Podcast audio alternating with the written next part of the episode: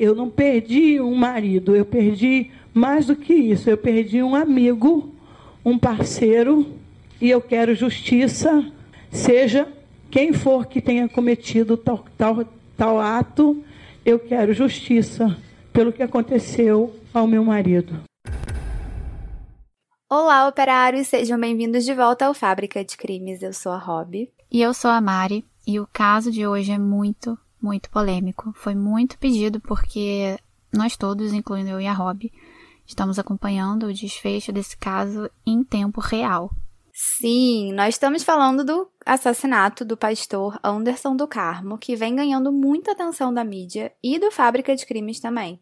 E como tudo é muito recente e as investigações ainda estão acontecendo, a gente não vai conseguir dar um final definitivo para esse episódio, mas vamos deixar todas as informações importantes aqui e vocês vão entender tudo tintim por tintim. É, e haja informação, né? A gente tá há mais de dois meses levantando esse material para não deixar nada de fora. E lembrando que você, operário ou operária, pode aparecer aqui em um episódio do Fábrica. É só mandar uma mensagem de voz pra gente por direct no Instagram do Fábrica, que é arroba podcast Fábrica de Crimes. E a mensagem de hoje é do operário Max. Oi, tudo bem? Uh, eu zerei já o podcast de vocês. Vocês são incríveis demais. E até, alguns eu até revi para acompanhar melhor o caso. E obrigado por ter feito a minha quarentena bem menos tediosa. Super obrigada, Max, pela sua mensagem, a gente adorou. E no episódio de hoje, Flor de Lis, ou Operação Lucas 12.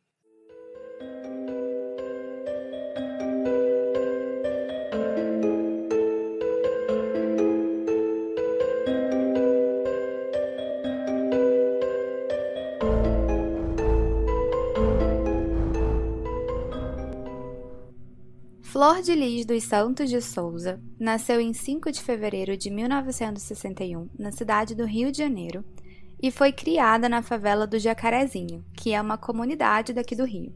A Flor de Lis teve uma infância bem difícil porque, com 14 anos, ela perdeu o irmão e o pai num acidente de carro. Já aos 15 anos, ela começou a trabalhar numa padaria e, pelo que eu li, ela costumava ir para a igreja evangélica com a mãe todo dia depois do expediente na padaria. E foi nessa igreja que a Flor de Lis começou a cantar no coral. Aparentemente, nesse período da vida da Flor de Lis, tudo parecia estar caminhando da maneira correta. Então, ela tinha encontrado o chamado dela dentro da igreja e cada vez mais ela se envolvia com causas sociais. Então, ela fez um curso para se tornar professora e se formou em 79, quando só tinha 18 anos. Ela então parou de trabalhar na padaria e virou professora de educação infantil. E apesar de levar uma vida bem simples, ela sempre ajudava o máximo de pessoas que ela podia. Então, por exemplo, ela tinha o costume de levar crianças envolvidas com drogas e prostituição para casa dela, e estima-se que mais de 100 crianças e jovens chegaram a passar por lá. E apesar de ajudar todas essas crianças, os filhos biológicos eram só três, né? Do primeiro casamento dela: o Adriano, o Flávio e a Simone, que são personagens bem importantes nesse caso. Foi em 1991 que a Flor de Lis conheceu um jovem chamado Anderson do Carmo. Anderson do Carmo era um adolescente de 15 anos que liderava um grupo de jovens da Assembleia de Deus, a mesma igreja que a Flor de Lis tinha cantado no coral e agora já atuava como missionário. Eles se conheceram durante um culto da Flor de Lis e ele passou a frequentar bastante a casa dela. E aí já começaram as primeiras polêmicas, né? Sim, o Anderson, ele era 16 anos mais novo que a Flor de Lis e ficou sendo considerado meio que um filho afetivo dela. Então, em outras palavras, ela literalmente acolheu ele como se fosse um filho. Aham, uhum, mas então nesse momento da vida deles, é, eles ainda não tinham se envolvido amorosamente. Isso, nesse momento, o status dos dois era mais de mãe e filho de criação. Inclusive, o Anderson, ele começou a namorar a Simone, que era uma das filhas biológicas da Flor de Lis. Então, teoricamente, ele era filho de criação e genro, entre aspas. Mas depois de um tempo, o namoro do Anderson com a Simone acabou e ele começou a namorar a própria Flor de Lis. Uhum, que era a mãe de criação dele, então, né? Isso é bem confuso. E operários, se vocês quiserem acompanhar todos esses personagens do caso, que são muitos, a gente recomenda que vocês vejam o nosso post lá no Instagram, arroba podcast Fábrica de Crimes, porque a gente elaborou um cronograma da família, da Flor de Lis, para ficar mais fácil a visualização de todo mundo. Isso. E eu, por exemplo, eu tive literalmente que pegar um papel e desenhar, porque quando eu estava estudando o caso, era difícil entender tudo, né? Então, acompanhar lá pelo Instagram do Fábrica é uma ótima dica.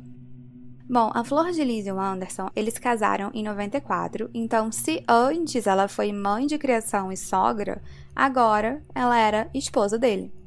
E eles tiveram um filho biológico juntos, o Daniel e adotaram oficialmente quatro crianças que formaram o que ficou conhecida como a primeira geração da família, que foi muito falado nos jornais. E faziam parte da primeira geração um total de oito pessoas. O Adriano, o Flávio e a Simone, que eram os três primeiros filhos biológicos da Flor de Lis, e o Daniel, que era biológico da Flor de Lis com Anderson. E também mais quatro crianças que foram adotadas pelo casal, o Carlos, o André, o Misael e a Cristina. E saber quem fazia parte dessa primeira geração é bem importante para entender o desenrolar do caso, que não é nada simples. Agora, fazendo um pequeno recorte do caso, no dia 23 de julho de 93, aconteceu a Chacina da Candelária, um crime que chocou o Brasil inteiro. É, para quem não conhece ou realmente não lembra, a Igreja da Candelária fica aqui no centro do Rio de Janeiro.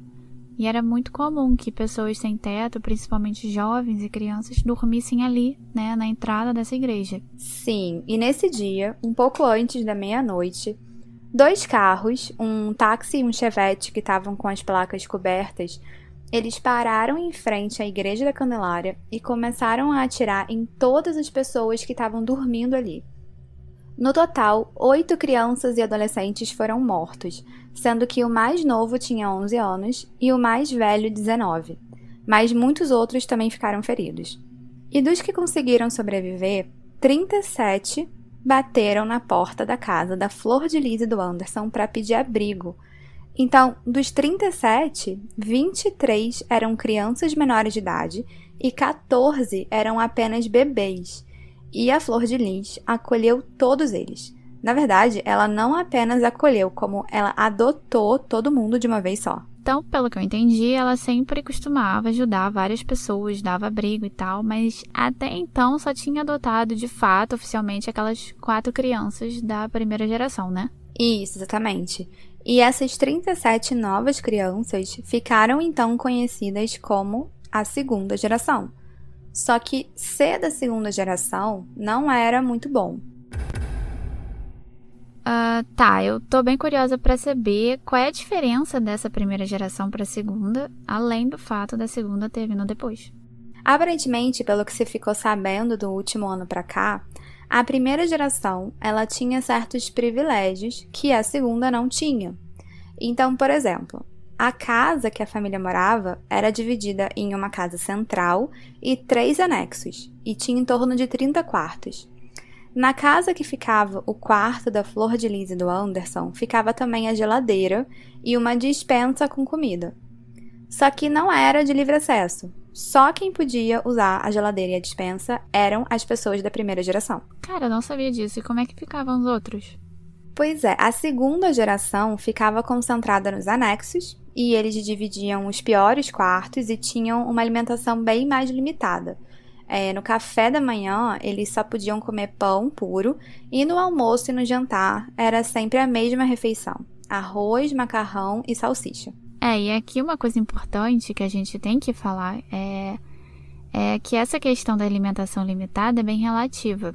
A gente entende que comer macarrão com salsicha pode ser considerado uma limitação para algumas pessoas, mas para outras pode ser um luxo, afinal, tem gente que nem isso tem, né, para comer. Por outro lado, nesse caso específico que a gente está contando, é importante frisar esse fato como uma limitação, exatamente para mostrar que tinha um tratamento diferente entre essas gerações. É, exatamente.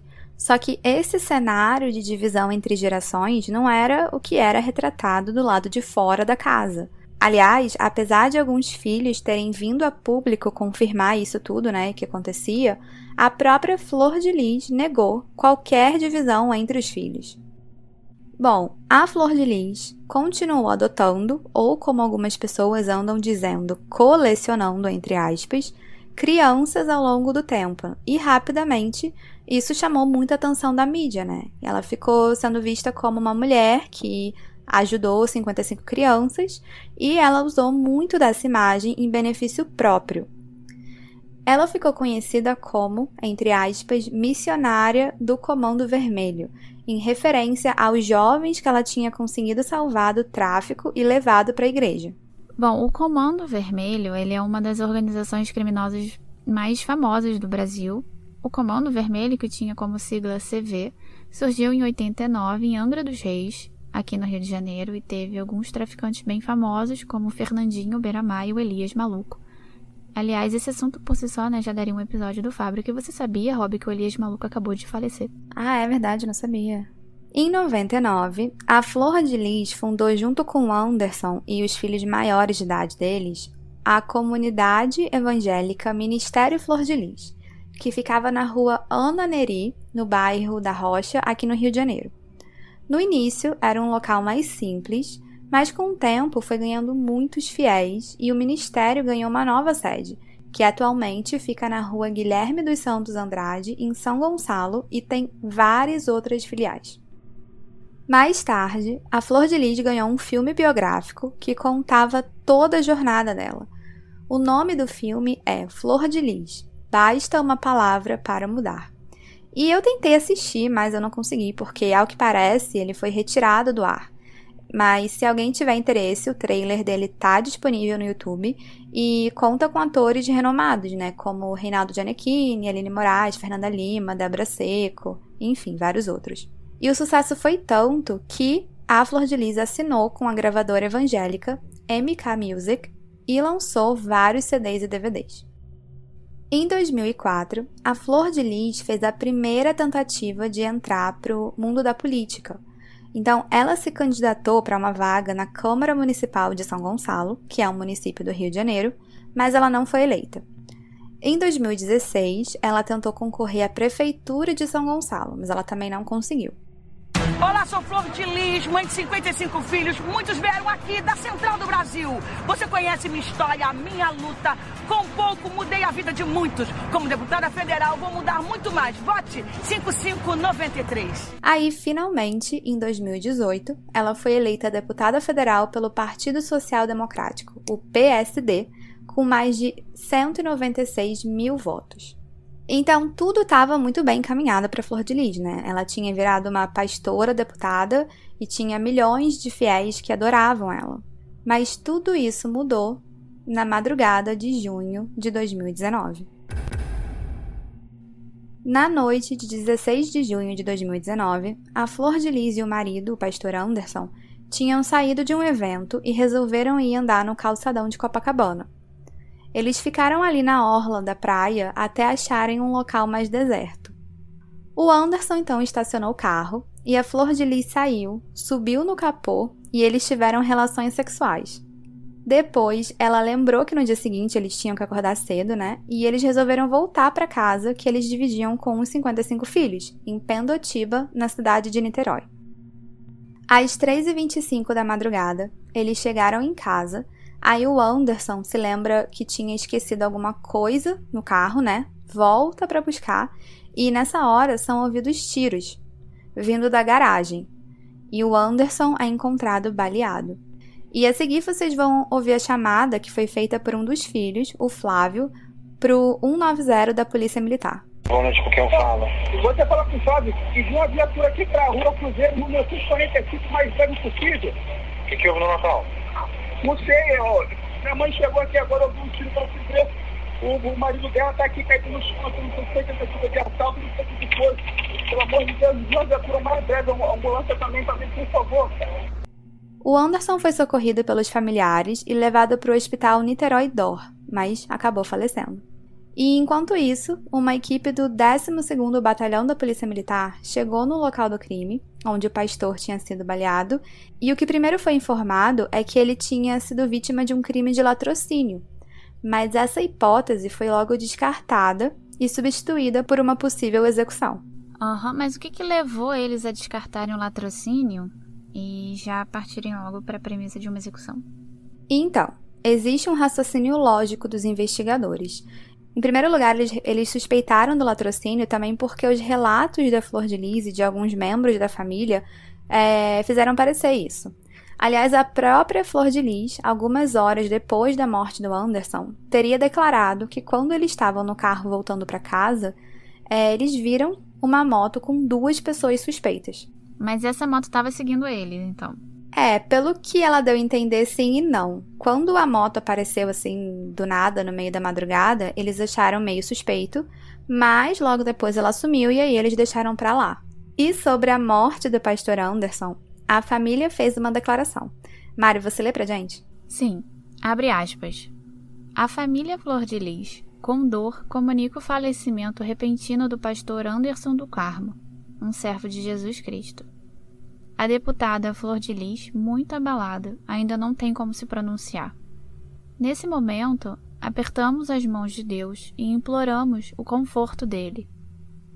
O pastor Anderson estava cumprindo um ministério maravilhoso de redenção de almas em uma luta diária para evitar que o ódio continue a ceifar vidas por falta de Deus no coração dos seres humanos. Hoje é um domingo muito triste, muito, muito triste em nossas vidas. E a Flor de Lis realmente deu muito a entender nesse primeiro momento de que tinha sido um crime de latrocínio. Mais uma tentativa de assalto frustrada e que acabou aí na morte do meu marido. Ele sacrificou a vida dele para proteger a família, não permitindo que eles entrassem dentro de casa. Nesse domingo da morte, inclusive, o próprio Anderson tinha um evento de homens de sucesso né, no Ministério da Flor de Lis. Então tudo apontava para uma grande tragédia inesperada. Mas os investigadores e a perícia tiveram um papel muito importante nisso tudo, porque ao examinar a cena do crime, logo nesse primeiro momento, eles descobriram que 1. Um, os bandidos usavam toucas de ninja 2. O cachorro da família foi dopado para não latir. 3. O casal tinha um carro blindado, mas a pedido da própria Flor de Lis naquela noite, eles saíram com um Honda, que era de um dos filhos. E 4. O Anderson, ele tinha sofrido 30 perfurações de balas de revólver, sendo que 9 tiros se concentraram na região da virilha. E Mari, dá só uma olhada nesse esquema do laudo do Instituto Médico Legal. Cara, é, é bizarro. É, com certeza não foi só um latrocínio, né? Então, é o desenho de um ser humano virado de frente, de costas e com uns 30 tiros, né, apontados no desenho. É muito tiro.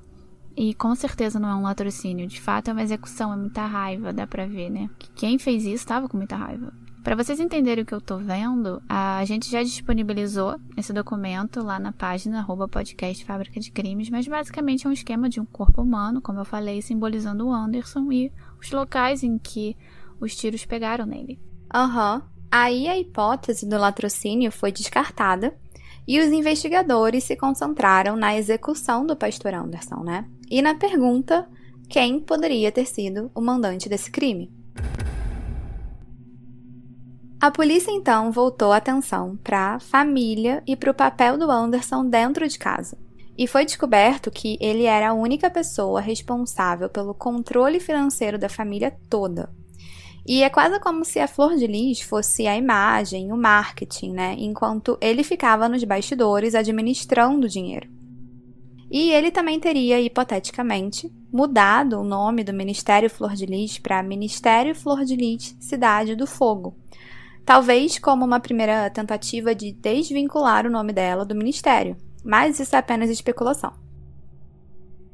Um inquérito foi instaurado contra a Flor de Lis e os investigadores deram início à operação que ficou conhecida como Operação Lucas 12, em referência a um versículo da Bíblia que fala sobre hipocrisia e diz: Não há nada escondido que não venha a ser descoberto, ou oculto que não venha a ser conhecido. Segundo as investigações e o que se sabe até agora, a Flor de Lis figura como principal suspeita de ser a mandante do crime. E essa não teria nem sido a primeira vez que ela tentou matar o pastor Anderson. Aparentemente, já tinha tido outras quatro tentativas anteriores. E pelas informações que são públicas do caso, desde 2018, a Flor de Lis vem tentando matar o pastor. E adivinha como? Envenenando ele com arsênico. Eu ouvi isso na mídia, realmente. O arsênico é uma substância que não tem cheiro e é quase imperceptível, mas que possui uma alta toxicidade. Sendo que o arsênio, do qual deriva o arsênico, é um dos cinco elementos químicos mais letais do mundo. Por exemplo, 140 mg de arsênio pode causar a morte de um ser humano adulto por dano à respiração celular em poucas horas ou até dias, e geralmente o arsênico é muito usado em casos de envenenamento, como foi o caso da flor de lis, né? Mas existe alguma prova nesse sentido? Então, sim. Foram achadas mensagens de texto enviadas pelo celular da Flor de Lis para alguns filhos. E nas mensagens, ela teria escrito que, abre aspas, que ele era ruim de morrer.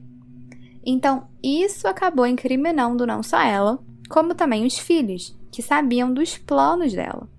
Mas eu vou explicar essa história do celular melhor daqui a pouquinho. Dois dias depois do crime, no dia 18 de junho de 2019, foi expedido um mandado de busca e apreensão na casa da Flor de Lis e do Anderson. A revista da casa levou em torno de cinco horas e uma pista bem importante apareceu.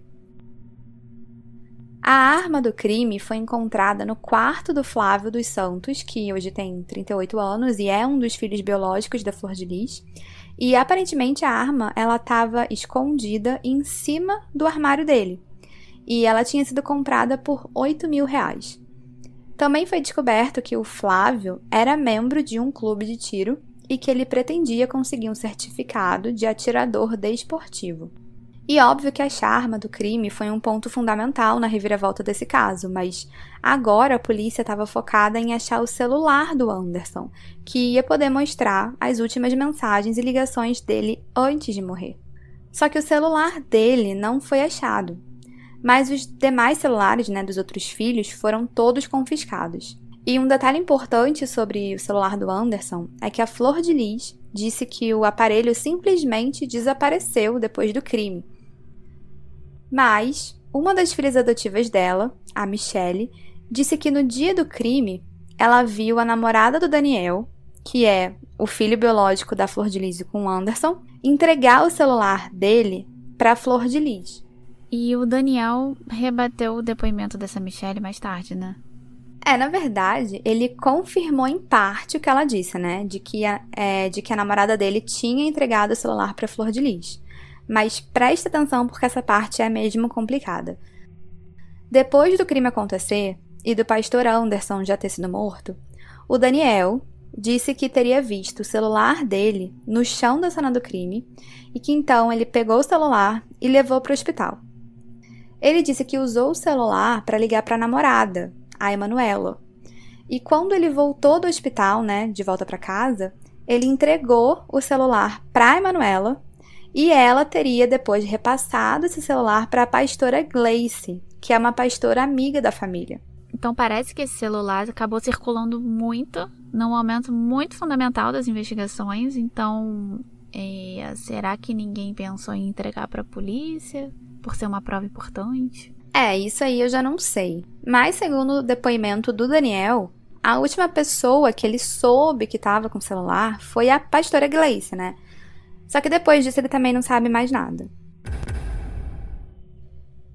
Durante o velório do pastor Anderson, o filho Flávio, ele foi preso como principal suspeito de ter sido o atirador dos mais de 30 tiros.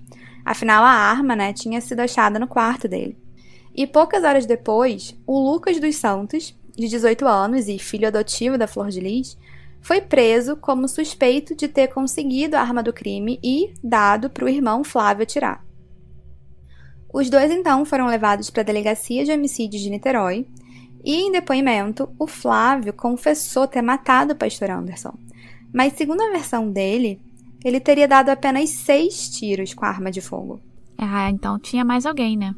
É, isso ainda está sendo investigado. Mas o Lucas, ele disse em depoimento que recebeu mensagens pedindo para ele matar o Anderson, né? E não o Flávio. E aqui um ponto importante é que todas as mensagens que ele recebeu nesse sentido vieram do celular da Flor de Lis. É, então, se vieram do celular dela, significa que ela que mandou, né? Pois é, normalmente a gente ia entender isso mesmo. Mas ela afirma até hoje que as mensagens, apesar de terem sido mandadas, né, do celular dela, não foram escritas por ela. E ela não sabia da existência de nenhum pedido de assassinato. Então, aparentemente, era comum que outras pessoas mexessem no celular da Flor de Lis, né? É, qualquer pessoa poderia ter mandado aquela mensagem. É, se perguntarem para mim hoje aonde está esse celular, eu respondi ontem a, na delegacia que eu não sei, né? Eu tenho, como eu disse, eu tenho uma casa cheia de filhos e meu celular, eu nunca fui uma pessoa pegada a celular, porque meu celular ficava na mão dos meus filhos, ficava na mão das crianças jogando joguinhos, enfim, como todas as minhas coisas na minha vida lá em casa é coletiva né? Minhas coisas não são muito pessoais, eu, é, são minhas e dos meus filhos. O Lucas também falou que no dia anterior ao crime, uma das irmãs adotivas, a Marzi, teria supostamente oferecido 5 mil reais para que ele matasse o pastor Anderson. E ele negou, né? Ele falou que não ia matar. Só que dois dias antes do assassinato, ele comprou aquela tal arma, né? E deu para o irmão Flávio. E no caso, ele teria dado 3 mil reais e o Flávio, que atirou, teria dado 5 mil reais, né? Totalizando os 8 mil reais do valor da arma. E sobre isso, a delegada Bárbara Lomba, da Delegacia de Homicídio de Niterói e São Gonçalo, é, que ficou também responsável pelo caso, ela declarou que. Ela disse, abre aspas, após o indiciamento dos dois, né, se referindo ao Flávio e ao Lucas, iniciamos uma segunda fase das investigações. Nela, todo o contexto familiar será investigado e a deputada poderá ser investigada também. Até o momento, ninguém está descartado. Sabemos que há uma motivação global nesse homicídio, não apenas do Lucas e do Flávio. Essa ação criminosa não se encerra neles dois. Fecha aspas. É então aqui que ela dá a entender que existe mais gente envolvida. O Flávio e o Lucas cumpriram 30 dias de prisão temporária na penitenciária de Bandeira Estampa, no complexo penitenciário de Jericinó, e os dois ficaram em celas separadas. Em agosto de 2019, o Flávio e o Lucas foram formalmente denunciados pelo MP por homicídio triplamente qualificado. E o triplamente qualificado aí, né, significa que existiam três agravantes, e são eles: motivo torpe, mais emprego de meio cruel, mais impossibilidade de defesa da vítima. Por isso, as penas elas vão poder variar entre 12 e 30 anos de cadeia. É, e aqui só uma observação que não tem necessariamente a ver com o caso, mas a gente achou importante frisar que tanto o Flávio quanto o Lucas já eram fichados na polícia. É, o Flávio já tinha um mandado de prisão por violência doméstica e o Lucas já tinha se envolvido com tráfico de drogas quando ainda era menor de idade. Pois é, e no dia 31 de outubro, que diga-se de passagem foi o dia que o Fábrica lançava os primeiros episódios, aconteceu a primeira audiência do caso na terceira vara criminal de Niterói. E foram ouvidas 22 testemunhas. Mas o caso está correndo em segredo de justiça, então tudo que a gente sabe é o que está mesmo em domínio público. E nesse momento que surge então uma outra prova muito importante para o caso uma carta de confissão, supostamente escrita pelo Lucas. Na carta, ele conta que conseguiu a arma usada no crime e que o irmão Flávio foi o atirador. Mas ele também traz um novo nome para a investigação: Wagner Andrade Pimenta, que era filho afetivo da Flor de Lis, vereador de São Gonçalo e também conhecido como Misael. Segundo a carta, o mentor intelectual do crime teria sido o Misael, e não a flor de lis como se pensava. Além disso, o Misael teria oferecido um emprego e um carro para o Lucas dar, entre aspas, um susto no pastor Anderson. E o Misael também era uma das testemunhas, né, que compareceu à audiência do dia 31 de outubro, mas ele pediu para aguardar numa sala separada, com medo de retaliação, afinal estavam acusando ele. E em entrevista, ele declarou que: em busca da justiça, hoje eu estou aqui por isso, e eu creio que a verdade vai aparecer, que estão tentando jogar sobre mim uma culpa de um assassinato que não é verdade, e não fui eu, e é uma farsa e vai aparecer o verdadeiro mandante. Só que de onde surgiu essa carta do Lucas? Então, essa carta teria sido entregue para Flor de Lis por uma mãe de um preso na penitenciária que o Flávio estava. Só que, como nada nesse caso é simples, o MP do Rio apontou, em novembro de 2019, que a carta teria sido muito provavelmente forjada pela própria Flor de Lis. Tá, peraí, essa carta teria sido entregue para Flor de Lis por uma mãe de um preso na cadeia que o Flávio tava. Tá, entendi. Isso é meio estranho, né? Porque parece que do nada estavam querendo incriminar o tal do Misael. Pois é, eu também achei. Mas talvez isso também tenha acontecido porque o Misael sabia demais. Tipo o quê? Então, segundo o depoimento dele, ele viu o celular do pastor Anderson com a Flor de Lis no dia do enterro dele. Então ela não teria entregue para a polícia. E ele ainda deu mais detalhes sobre aquela saga né, do celular, como eu tinha explicado antes. Ele falou que no dia do crime, por volta das sete e meia da noite, ele estava no Ministério Flor de Lis quando foi procurado pelo Buba. E o Buba é o motorista particular da Flor de Lis. E segundo o relato do Misael, ele estava com o celular do Anderson. Então, segundo essa versão que você está me falando, horas antes do crime, o celular estava com o motorista, né? O tal do Buba. Isso. E o Misael também disse que no dia do enterro do pastor Anderson, ele perguntou pro Buba se ele ainda estava com o celular. Mas ele falou que não, que ele tinha entregue para a Flor de Lis, que tinha pedido para ele assim alguns minutos antes. Só que o Misael ainda foi além e disse que dias depois do crime, teve uma pequena reunião no quarto da Flor de Lis, onde ela escreveu num caderno, abre aspas, nós quebramos o celular do Biel e jogamos na ponte Rio-Niterói, fecha aspas. E só para vocês entenderem, Biel era o apelido do pastor Anderson. Só que esse caderno tá onde, Rob? Pois é, esse caderno ainda não foi achado. E um mês depois, em dezembro de 2019, o celular do pastor Anderson ainda estava desaparecido, mas os investigadores conseguiram recuperar uma parte dos dados. Então, nesses dados, tinha o histórico de conversas e alguns arquivos do próprio Anderson. E com isso foi descoberto, por exemplo, que o celular dele chegou a ser usado duas vezes depois de ele ter sido executado. Aparentemente, duas mensagens foram mandadas na manhã do dia 16 de junho, uma às 9 da manhã e outra às 10 e 7 da manhã. Lembrando que ele morreu horas antes, né, durante a madrugada, por volta das 4 da manhã. Agora, em 2020, a gente tem a sensação, né, de que esse caso voltou à tona do nada, mas é porque novas pistas foram aparecendo aos poucos. Algumas bem esquisitas, diga-se de passagem. Por exemplo, em junho desse ano, a polícia descobriu que o Daniel, o tal filho biológico da Flor de Lis e do pastor, né, o único filho biológico dos dois, na verdade não era filho deles. Pelo que consta na certidão de nascimento, o Daniel, na verdade, é filho de Janaína Manuel do Nascimento Barbosa e Luiz Otávio dos Santos. No mesmo dia do nascimento, ele foi entregue a Flor de Lis, que teria prometido cuidar do Daniel, e disse que seria uma mãe de criação só, né? Mas que ela ia continuar falando para ele que a mãe biológica era a Janaína. Só que quando ele tinha cinco meses, ele foi registrado como sendo filho biológico do Anderson e da Flor de Lis. Então, na verdade, foi uma adoção ilegal, porque não passou pelo processo de adoção formal, né? E a mãe biológica não tinha consentido com isso. Aham, uhum, exatamente. E isso veio à tona esse ano quando a Janaína, né, a mãe biológica mesmo do Daniel, declarou que ela era a mãe. E a própria Flor de Lis acabou confessando isso. Agora, o que eu não entendo é por que ela teria feito isso. Tipo, ela já tinha vários filhos adotivos, então por que mentir que logo esse era biológico? Uhum. Tem muitas mentiras envolvendo a família dela. E é impressionante que cada hora que a gente liga a TV aparece uma coisa nova. É. E finalmente chegamos no ponto mais recente da Operação Lucas 12, né? Que aconteceu em agosto de 2020, esse ano.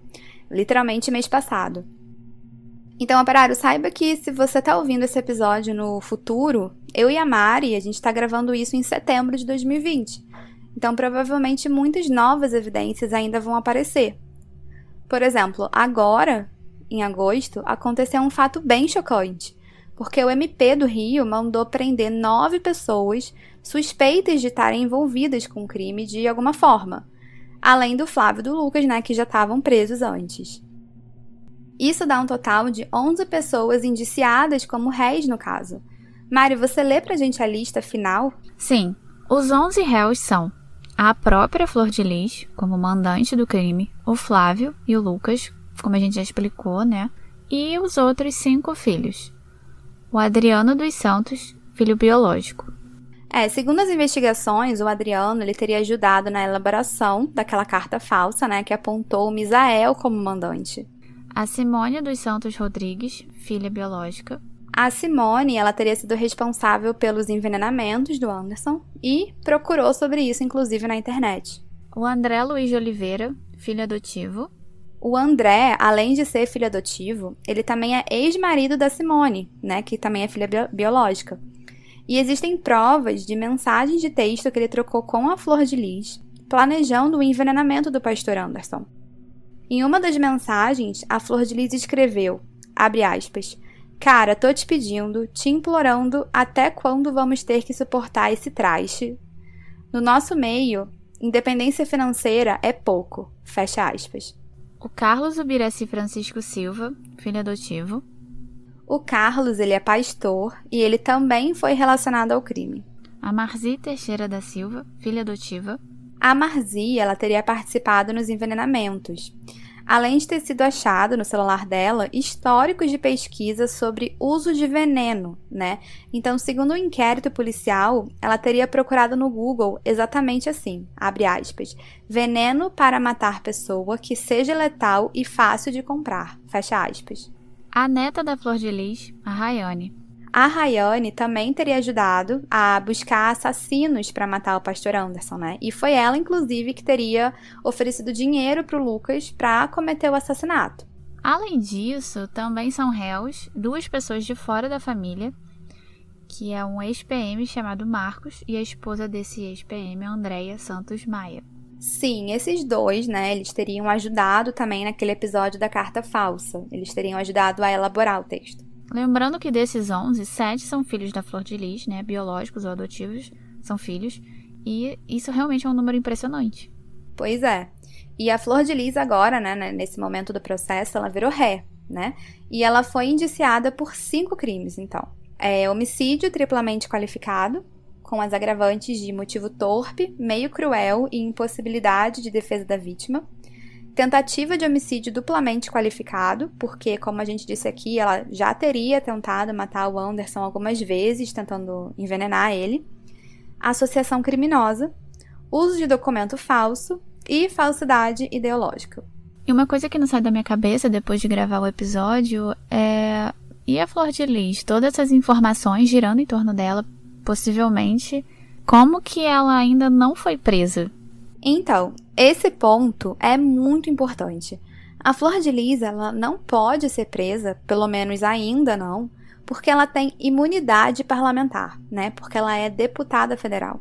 E para explicar essa questão da imunidade, de como se dá um processo de cassação, a gente convidou a advogada Rafaela Mioto, que é mestranda em Direito Constitucional e Teoria do Estado e pós-graduanda em Direito Público pela Universidade do estado do Rio de Janeiro, para esclarecer tudo pra gente. Olá, operários, tudo bem? Eu fui convidada pela Rob e pela Mari para falar desses dois temas polêmicos com vocês. E eu já vou começar agradecendo muito pelo convite, porque eu sou uma fã do Fábrica, sou operária também, então é um grande prazer participar desse conteúdo que elas preparam com tanto cuidado e competência. Primeiramente, sobre a questão da imunidade parlamentar, a gente tem que ter em mente que essa é uma prerrogativa assegurada na Constituição aos nossos parlamentares eleitos. Ou seja, no âmbito do Congresso Nacional, os parlamentares são os deputados federais e os senadores da República. Essa prerrogativa ela tem uma relação direta com a função que eles exercem e ela tem como objetivo assegurar a própria democracia, promovendo o exercício livre e pleno do mandato. A imunidade ela se divide em dois tipos: a material e a processual. Uma serve para que os parlamentares possam expressar suas opiniões, seus votos, de forma livre, e a outra serve para que esse parlamentar esteja garantido contra prisões arbitrárias, que poderiam ser motivadas por rivalidades políticas, por exemplo. Então, desse modo, a imunidade material implica que um parlamentar não pode ser responsabilizado criminalmente pela prática de crimes de opinião, o que objetiva garantir uma independência nas manifestações de pensamento e votos desse parlamentar. Ressaltando, entretanto, que ainda assim é possível que determinado comportamento e expressão desse parlamentar seja caracterizada como abuso de prerrogativa, o que fará com que ele possa perder o mandato por quebra de decoro parlamentar. Já a imunidade processual, que é a que mais nos interessa nesse caso, ela é prevista no artigo 53, parágrafo 2 da Constituição, e determina que os parlamentares federais não poderão ser presos antes do trânsito em julgado da sentença penal condenatória, com exceção de flagrante de crime inafiançável. O que isso significa? Isso significa que as únicas formas de prisão do parlamentar seriam ou em razão de uma sentença judicial que o condene como culpado pela prática de um crime, sentença essa que não caiba mais recursos, ou que ele poderá ser cautelarmente preso e colocado no cárcere, na hipótese de ser pego praticando crime inafiançável. Lembrando que são inafiançáveis os crimes de racismo, tortura, tráfico ilícito de, de entorpecentes, terrorismo, ação de grupos armados contra a ordem e o Estado e os crimes hediondos. Então, Resumidamente, são essas as regras que a prerrogativa de imunidade parlamentar prevê para a prisão dos nossos deputados e senadores. Por outro lado, na hipótese de que ocorra de fato essa prisão em caso de sentença judicial transitada em julgado, o artigo 55, inciso 4 da Constituição, estabelece que esse parlamentar perderá o mandato sendo essa uma hipótese de cassação de mandato de parlamentar. Entretanto, gente, essa cassação ela não é automática. Ela vai ter que ser decidida pela Câmara dos Deputados ou pelo Senado Federal, dependendo, né, se o parlamentar for um deputado ou um senador, por maioria absoluta. Mas é importante ressaltar aqui que essa votação ela é aberta, já que a emenda constitucional número 76 de 2013 aboliu a votação secreta nos casos de perda de mandato de deputado ou de senador. Dessa forma, a votação deverá ser ostensiva para que o povo saiba como seus representantes votaram em relação às situações extremamente graves, como a condenação criminal de um parlamentar. Então, isso é bom porque permite que haja pelo menos um constrangimento com o eleitorado. Caso o parlamentar tente livrar a barra né, de um colega que tenha sido condenado como já aconteceu algumas vezes no nosso país. Então, pessoal, muito resumidamente, são essas as regras que regem os institutos da imunidade parlamentar e da perda de mandato, mediante sentença criminal condenatória transitada e julgada. Espero que tenha ajudado vocês e vamos continuar ouvindo aí o podcast. Muito obrigada, Rafa, foi super esclarecedor. A Flor de Lis, então, ela pode ainda vir a ter o mandato cassado, perder a posição de deputada e ser presa. E, na verdade, tudo tem se encaminhado para isso mesmo. Hoje, a Flor de Lis está proibida de manter contato com as testemunhas e réus do caso. Ela só pode morar ou em Niterói ou em Brasília e só pode sair do país com autorização judicial. Além disso, o PSD, o partido que ela é filiada, suspendeu a filiação dela e declarou que, dependendo do julgamento, ela ainda pode ser expulsa do próprio partido. Já com relação ao Ministério Flor de Lis, Cidade do Fogo, o nome Flor de Lis foi retirado e agora o ministério atende por Comunidade Evangélica Cidade do Fogo. E ainda mais recentemente, no dia 18 de setembro, as últimas notícias do caso foram de que, apesar da Flor de Lis ainda não estar tá presa, ela foi obrigada a usar uma tornozeleira eletrônica. E a defesa da Flor de Lis chegou a pedir, né, por meio de habeas corpus, que ela não fosse obrigada a usar tal tornozeleira, falando que seria um constrangimento ilegal. Mas no último dia 24 de setembro, ou seja, três dias atrás de que a gente está gravando, a justiça decidiu por manter a decisão dela ter sim que usar a tornozeleira. E é importante frisar que as versões contadas pelas pessoas da família não são consistentes e alguns pontos não batem, né? Então, apesar das investigações terem acabado, não cabe a gente afirmar se alguém tá mentindo ou não. É, parece que ainda tem muita coisa para acontecer nesse caso. É. Então aqui nós vamos finalizar o episódio com duas teorias por trás da execução do pastor Anderson. A primeira teoria envolve questões financeiras e o controle familiar. Essa é a principal teoria e aqui o processo criminal está se baseando. Isso porque, além do pastor Anderson ser o responsável pelo dinheiro da família, e isso aparentemente irritar muito a Flor de Lis, ele também estava em poder de todas as finanças do Ministério Flor de Lis e dos salários dos filhos. Então, os filhos eram obrigados a dar os salários para ele. Então, o poder financeiro desse homem era muito grande e, consequentemente, o seu controle sobre as decisões da vida da Flor de Lis e da família como um todo. E sobre isso, o delegado Antônio Ricardo Lima Nunes declarou que Abre aspas. O inquérito chegou a essa conclusão: que ela planejou esse assassinato covarde. Motivação é porque ela estava insatisfeita com a forma que o pastor Anderson tocava a vida e fazia a movimentação financeira da família. Fecha aspas. Segunda teoria, envolve um caso amoroso e escândalos sexuais. Essa teoria diz que o Flávio e o Lucas teriam descoberto que o Anderson estaria tendo um caso extraconjugal com uma outra pessoa e que, portanto, eles resolveram matar o Anderson. E nessa parte entram várias especulações ligadas à vida sexual do próprio casal. Mas a gente né, não tem como afirmar nada. Por exemplo, uma das filhas adotivas, a Érica dos Santos de Souza, teria alegado que a prática de incesto e troca de casais era muito comum dentro da família. Além disso, uma fiel do Ministério Flor de Lis disse que o casal era adepto da prática de swing e que frequentava uma casa de swing na zona oeste do Rio de Janeiro, que fica relativamente longe da casa deles em São Gonçalo. Então eu imagino que eles iam escondidos, né, para ninguém ver eles. Teve também uma testemunha anônima que disse que a Flor de Lis e o Anderson atraíam fiéis para o ministério com a intenção de ter relações sexuais com eles, e que a Flor de Lis chegou a oferecer sexualmente uma das filhas a pastores de fora do Brasil que visitavam a casa da família. Lembrando mais uma vez que isso tudo é uma especulação, ainda não foi confirmado oficialmente. E sobre essas declarações polêmicas de traição, relacionamentos múltiplos, a Flor de Lis já disse que vai processar os responsáveis por danos morais. Ela chegou, inclusive, a fazer uma live negando tudo isso. É. Eu acho que essa teoria acaba que perde um pouco de força, né, quando comparada à primeira, das questões financeiras, é, porque, porque a família escondia muitos segredos, né, e que não era o que mostravam publicamente, isso a gente meio que já tem certeza.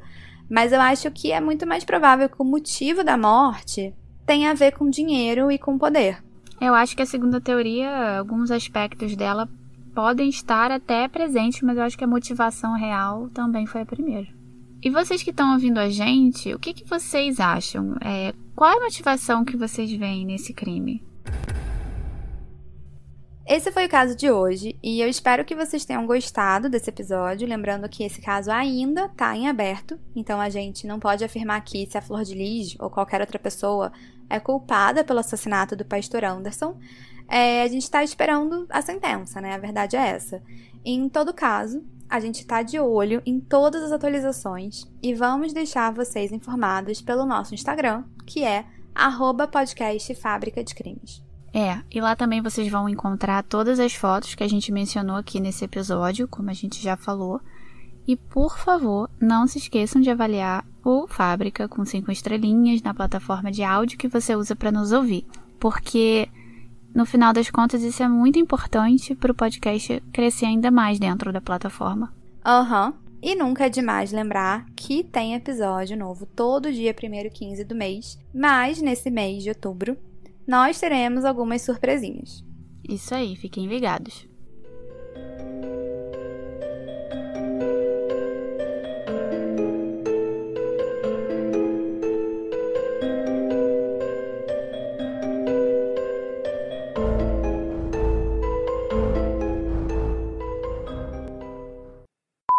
Dois, o cachorro da família foi dopado. Mano, não. Absurdo isso, sério. Meu pai. Aí esse. Eu ia colocar assim, amiga, comentário livre. Fala o que você quiser. Tadã. Mas ela afirma até hoje que as mensagens, apesar de terem. Ai, senhor. Tocou aqui, mas lá. Tipo assim, é uma circulação de celular nessa família. Ah, fala sério, cara. Ai, que bom. Acabei de receber uma mensagem que eu comprei um chinelo. Aí acabou. Do nada. Acabou de abaixar aqui o e-mail falando que o meu pedido foi liberado para a transportadora. Qual é a página que você tá? Me fala pra mim. É. 19.